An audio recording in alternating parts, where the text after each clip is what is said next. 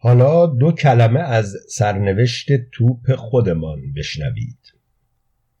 زنهای متجاسره پرتغالی با حال زار و نزار همینطور رفتند و رفتند، ناگهان بی هوا وارد بندر گوا شدند. با کمال تعجب دیدند که صلیب‌های فراوان سر راه و نیمه راه ریخته و ناقوس کلیسا مثل خروس بی محل مترنم است و آذرجثنف ابن بیورعلاق بطریق البطارقه جزیره بحران که تبعیدش کرده بودند و نمیدانستند چه به سرش آمده، در اینجا دم علم کرده و عده‌ای بالغ بر ده هزار نفر را عیسوی نموده و به مقام اسقف الاساقفه ارتقا یافته بود. نام برده با گروه انبوهی از پیروان سیاه پوست مسیحی و طبقهای گل رازقی و نارگیل و ازگیل و زنجبیل و هلیله و بلیله و روغن شنبلیله و فوفل و فلفل و هل و دارچین و مامیران و زرچوبه و زعفران و تبرزد و صبرزد به پیشواز آنها آمد. خدمت البوقردخ زمین ادب بوسه داد و عرض کرد: قبله عالم سلامت باشد. چنان که ملاحظه می‌فرمایید من آمدم با خون جگر زیر پای این مردم نشستم و از گمراهی و بت پرستی و شرمگاه پرستی نجاتشان دادم و به کیش عیسوی دعوتشان کردم.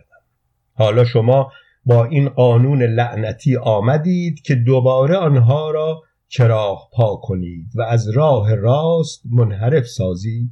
مگر نمی‌دانید که یهوه در سفر تثنیه چه دستوری داده است؟ و تمامی قومها را که یهوه به دست تو تسلیم می کند هلاک ساخته، چشم تو بر آنها ترحم ننماید و خدای ایشان را عبادت من و ما مبادا برای تو دام باشد. حالا خواهشی که دارم این است که یا هرچه زودتر بزنید به چاک و دست از سرمان بردارید و یا پته‌تان را روی آب می اندازم و در این صورت یک نفر از شما جان به سلامت به در نخواهد برد، و یا اینکه از خر شیطان پایین بیایید و همه دست جمعی به کلیسا برویم تا یک دهن دعای توبه پترنستر برایتان بخوانم. پرانتز باز. باید در نظر داشت که شخص اخیر زیر تأثیر تبلیغات زهرآلود و خانمان برانداز ملحدان مانوی بوقمیل واقع شده بود که تمام دعاهای دیگر مذهب مسیح را زائد و برخلاف عقیده به دو منشأ خیر و شر می‌دانستند. پرانتز بسته. البوقردخت را این سخن دشخوار آمد. دیگه خشمش به جوش اندر شد، روی ترش گردانید و گفت: زبانت را گاز بگیر، به قانون اساءه ادب کردی؟ حالا میبینم که بی خود به خودت لقب بیورعلاق نداده بودی. لابد امام ده هزار نفر هستی که به تو اقتدا میکنند و با خودت عده آنها ده هزار و یک نفر میشود. اما این را بدان که ما نیامده ایم از شما مشورت کنیم و بعد هم اگر لالایی میدانی پس چرا خوابت نمیبرد؟ از کجا معلوم که مذهب شما برای ما دام نباشد؟ گویا فراموش کرده ای که قانون با ماست. وانگهی از کی تا حالا یهودی شده ای که از تورات برایم آیه نازل میکنی؟ در این صورت رجوع کن به کتاب زکریای نبی باب نهم، ببین راجع به ظهور مسیح سرکار نوشته که حرامزاده‌ای در اشدود جلوس خواهد نمود و حشمت فلسطینیان را منقطع خواهد ساخت و خون او را از دهانش بیرون خواهم آورد و رجاساتش را از میان دندانهایش. هیچ کس بهتر از خود پیغمبرها آبروی همدیگر را نریختند، مخصوصاً وقتی که تضاد منافع پیدا شده است. پس هوای خودت را داشته باش، بدان که جلوی لوتی معلق میزنی. آذرجثنف ابن بیور الاغ هم سر قوز افتاد و چون متجاسرین پرتغالی کپونهای مربوطه را نداشتند، از تحویل پیشکشهای خود که آب در دهن ضعیفه ها انداخته بود و نزدیک بود که امه بکنند خودداری کرد. از طرف دیگر البوقراردخت که سرکرده غیر رسمی زنهای فاجره مهاجره متجاسره بود و میخواست که در اینجا دولت پرتغال آزاد تشکیل بدهد، از این پیش آمد سخت واچرتید، چون به فراست دریافت که آذرجثنف ابن بیور الاغ جلو بهانه کسگرگی تبلیغ مسیحیت را گرفته و حالا ناگزیر باید نیرنگ تازه‌ای به کار بزند تا یخش بگیرد. اما چون سیاستمدار نبود و هنوز نمی‌دانست که دیگر دولت پرتغال وجود ندارد و پادشاه فاتح ربع مسکونش هم ریغ رحمت به سر کشیده و هفتاد کفن پوسانیده و حتی در مجالس احضار ارواح هم کسی به صرافت نمی افتد که روح آن بزرگوار شادروان را حاضر بکند، ابتدا دستور داد توپ را کنار بندر نصب کردند، بعد دستش را پر کمرش زد و با صدای زیل درگه اینطور دراجی کرد: جانم برایتان بگوید من نماینده محترمه پرتغال آزاد هستم و برای کفلمه هفت پرکنه هند به اینجا آمدم. ما در اثر سالها تجربه تلخ دریافتیم که مردم دنیا خوشباور و احمق و توسری خورند و عقلشان به چشمشان می باشد و همچنین دنیا خرطوخر است.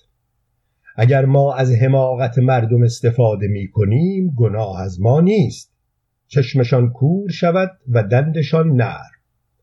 اگر شعور دارند بزنند و پدرمان را در بیاورند، اما حالا که ریگی به کفش دارند و قلدر پرستند پس فضولی موقوف. بی خود صورت حق به جانب به خود نگیرند، زیرا حق به نطق کشیدن ندارند. آخر ما هم بیکار نمی نشینیم و با قصه بی بی گوزک سرشان را گرم خواهیم کرد، چنان آنها را ترغیب به گذشت و فقر و فاقه و صوفیگری و مرده پرستی و گریه و وافور و توسری خوری می کنیم که دست روی دستشان بگذارند و بگویند باید دستی از غیب برون آید و کاری بکند. اما این دست دست ما خواهد بود. ما ترک دنیا به آنها می آموزیم و خودمان سیم و قله خواهیم اندوخت. پرانتز کف زدن حضار پرانتز بسته. جانم برایتان بگوید همیشه برای اینکه تاریخ عرض اندام بکند یک توپز یا گرز یا قداره خونالود و یا لوله توپ و یا بمب اتمی برهان قاطع است، چنان که حضرت خاتم النبیین می‌فرماید انا نبی بالسیف. آن وقت چند نفر رجاله لازم است که به اسم خدا و شاه و میهن هی کرغلی بخوانند و سینه بزنند و خود را نگهبان قانون معرفی بکنند و توده عوام کل انعام را با اشتلم و بیم دوزخ و امید بهشت بفریبند.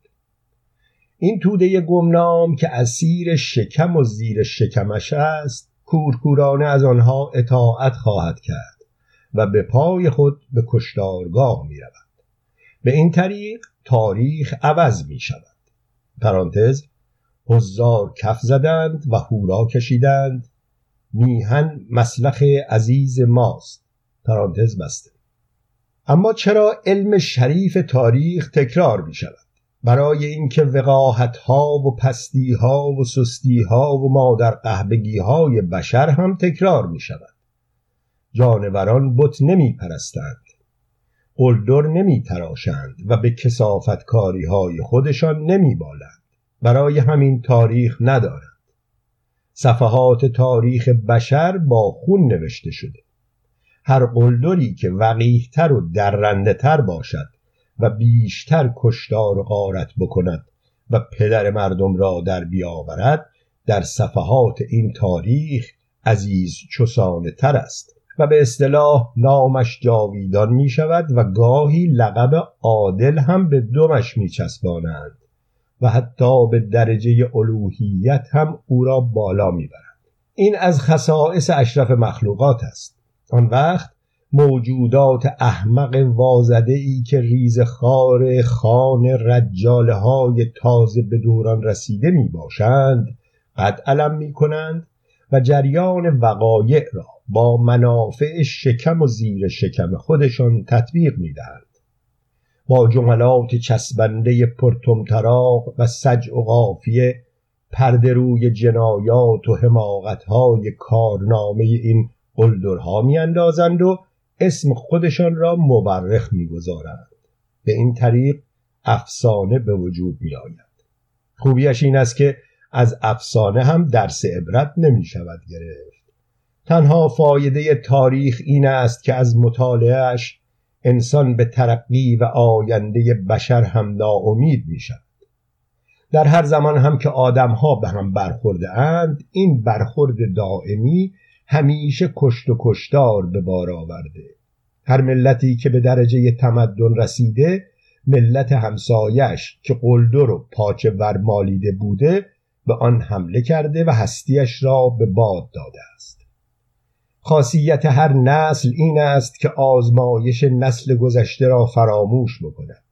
وقایع تاریخ یک فاجعه و یا رمان است که به تناسب مقتضیات وقت هر مورخی مطابق سلیقه خودش از میان هرج و مرج اسناد تاریخی بهره برداری کرده است، اما به ما ربطی ندارد.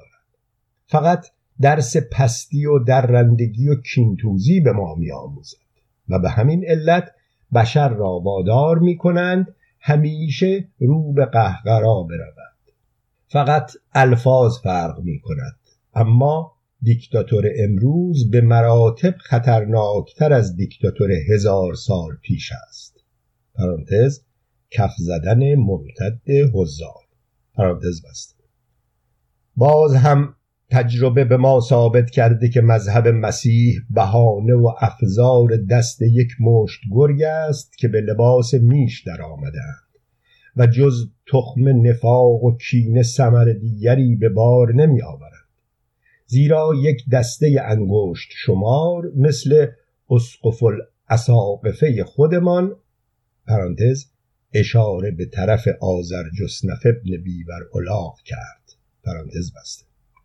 برای تأیید حرص و آز و شهوت و خودپسندی و جاه طلبی خودشان آمدند، دنیای نامرئی و خدای قهاری تصور کرده اند که همان تمایلات پست آنها را دارد. آنها نماینده و تعزیه گردان همین دستگاهند و برای سود و زیان خود آیه از زبور و تورات می آورند و پایش بیفتد با شیطان هم می سازند تا موجودات را تا ابد پست و احمق و گدا و مطیع نگه دارند. و همین که قدرت گرفتند، این آقایان زاهد و عابد و مسلمان حتی مدعی تاج و تخت هم می شوند. و همین مناسبت یک پا دشمن خونی ما هستند. اگرچه من از لحاظ سیاست استعماری در نظر داشتم که شعائر اسلامی را تقویت بکنم، اما حالا که سر بوز افتادم از این کار به کلی چشم می پوشم. زیرا ما از ته قلب به مذهب لینگوم گرویده ایم و دیگر حنای هیچ مذهبی پیشمان رنگی ندارد. جانم برایتان بگوید اگر خدا وجود داشت دیگر احتیاجی به کشیش و آخوند و خاخام و مسجد و کلیسا و کنیسه نبود. مظهر پرستش ما محسوس و در دسترس همگی است و میانجی لازم ندارد. حتی از تبلیغ هم بی‌نیاز است. مشک آن است که خود ببوید نه آن که عطار ببوید، چون آنچه که مشکوک است همیشه تبلیغ لازم دارد.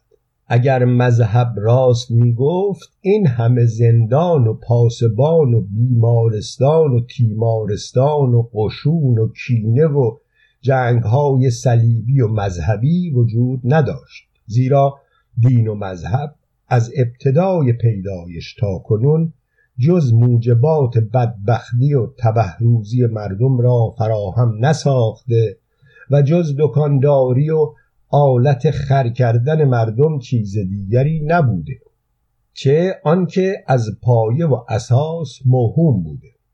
اساساً تمنای تذهیب آدمی از راه مذهب جز از قبیل تمنای دفع فاسد به افسد نیست.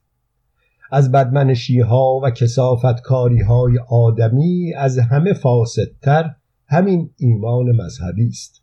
ایمان مذهبی بزرگترین دروغ‌هایی است که بشر برای تبرئه خود قالب زده و گشادترین کلاهی است که به سر خودش گذاشته است. فقط به این وسیله نمایندگان آن به اقتضای زمان در خر کردن مردم و سوار شدن بر گرده آنان کوشیدند. کدام مذهب است که توانسته باشد پنج دقیقه از شرارت بشر بکاهد؟ برعکس می‌بینیم همیشه تعصب و خرافات و حماقت بشر را برای پیشرفت مقاصد خود دستاویز قرار داده و یک میانجی کشیش یا آخوند لازم دارد که کلاه مردم را به امید بهشت و بیم دوزخ بردارد و به ریششان بخندد. مذهب ما میانجی لازم ندارد، لذا قانون ما این توپ رضی الله عنه می باشد که مشاهده می کنید و آلت پرستش ماست. پرانتز: زنان فاجره پرتغالی که از مسلمانان دل پرخونی داشتند دست جمعی خواندند: مسلمان گر بدانستی که توپ چیست، یقین کردی که دین در توپ پرستی است. ز اسلام مجازی گشته بیزار، کزان کفر حقیقی شد پدیدار. اگر کافر ز توپ آگاه گشتی، کجا در دین خود گمراه گشتی؟ پرانتز بست. جانم برایتان بگوید، اما از لحاظ روش سیاسی، چنان که ملاحظه می کنید از این دقیقه به بعد ما فاتح هند هستیم. سرکردگان ما سالها مشغول مطالعه حمله به هندوستان بودند و کاری از پیش نبردند و آخرش جلوی یک مشت درویش لندهور زانو زدند و سپر انداختند. ولیکن ما دست به ترکیب هیئت حاکمه شما نمیزنیم. برعکس از غرور ملی و مذهب لینگوم و مهاجره میهن پرست شما تقویت خواهیم کرد، به این معنی که استقلال ظاهری و عنعنات دینی شما را اجالتاً محترم می شماریم تا بهتر بتوانیم پدرتان را در بیاوریم، زیرا دستگاه حاکمه دست نشانده غلام حلقه به گوش ما خواهد بود و در این صورت هیچ گونه مسئولیتی به عهده ما نمی باشد. جانم برایتان بگوید، چون شما ملت پست عقب افتاده‌ای هستید، باید در عوض همه محصولات زیرزمینی و بالای آسمانی خودتان را دو دستی به بیت المال کفر ما تقدیم بکنید و ما به موجب برنامه هفت ساله‌ای که تنظیم کرده ایم برایتان زندان‌هایی با سیستم جدید بسازیم و جاده‌های نظامی و فرودگاه درست بکنید. بانک‌های خارجی پولتان را کنترل بکند و نظامتان در دست ما باشد. همچنین برای اینکه در جرگه ملل مترقی درآیید باید قرض هنگفتی از ما بکنید تا توپ و تفنگ و خمپاره و آتشخانه‌های وازده کهنه و بنجل‌های خودمان را برایتان بفرستیم و به این طریق تا ابدالآباد زیر دین ما بمانید. پرانتز حضار کف زدند و گفتند چنین کنند بزرگان چو کرد باید کار پرانتز بست. جانم برایتان بگوید مخلص کلام این که ما برای دوشیدن شما آمده ایم و من شخصا مسئولیت وجدانی دارم که پرتقال‌های هفت پرکنه هند را مصادره بکنم و برای هم میهنان عزیزم بفرستم. حالا دیگر خود دانید. زنده باد مهاراج کاپوتوالا، پدر تاجدار و نابغه دهر ولایت البوقرق دختاباد. زنده باد مذهب مقدس لینگم، مرگ سیاه بر کلیسا، محو باد کشیشان مفتخور و مردخار، آکله شطوری بیفتد به پایین تنه پادشاه پرتغال. ضعیفه های متجاسره مهاجره هم ریختند و تمام تحف و هدایای هندوها را چپو کردند و به نیش کشیدند. سپس البوقرق دخت فرمان داد که دیگر آخوندها بر منبر نروند و مؤذنان بانگ اذان نگویند و سایر خلایق به ذبح اغنام اقدام ننمایند. همچنین در کوچه و بازار ندا کردند که همه باید به کیش آبا و اجدادی خیش باشند و معترض یکدیگر نشوند و برای اثبات مدعای خود امر کرد فل مجلس آذرجثنفر ابن بیورالاغ اسقف الاساقفه را در جلوی کلیسای سن ماسوخ، همانجا که قباله خشت خام سواحل خلیج فارس را به عنوان الواحی که سر کوه تور به موسی نازل شده بود در قاب طلا گرفته و سر رف گذاشته بود، توی پوستش کاه چپاندند و به چوبه دار آویختند.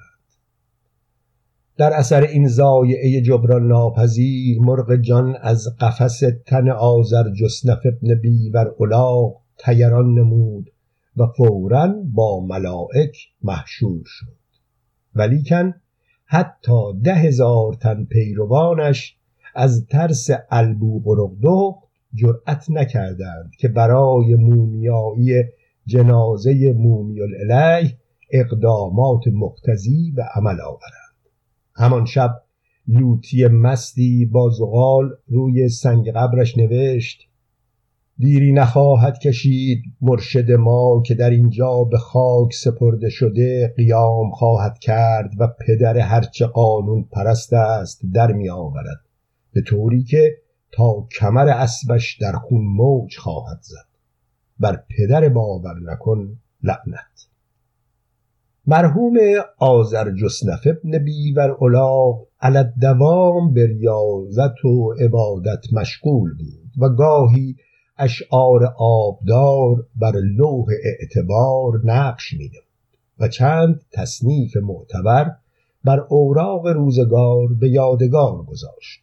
همیشه در زمان حیات اظهار می‌فرمود که در نظر دارد تاریخچه سنگ قبر خود را با تحقیقات بسیار دقیق زیر عنوان تحفة الاراجیف به طور مقاله قلمی کند تا در مجامع علم و ادب ممالک محروسه عرض اندام نموده نام خود را جاودان سازد. ولیکن اجل مهلتش نداد و ما این فقدان جبران ناپذیر را به ادبیات، مخصوصاً به علم شریف تاریخ تسلیت می‌گوییم.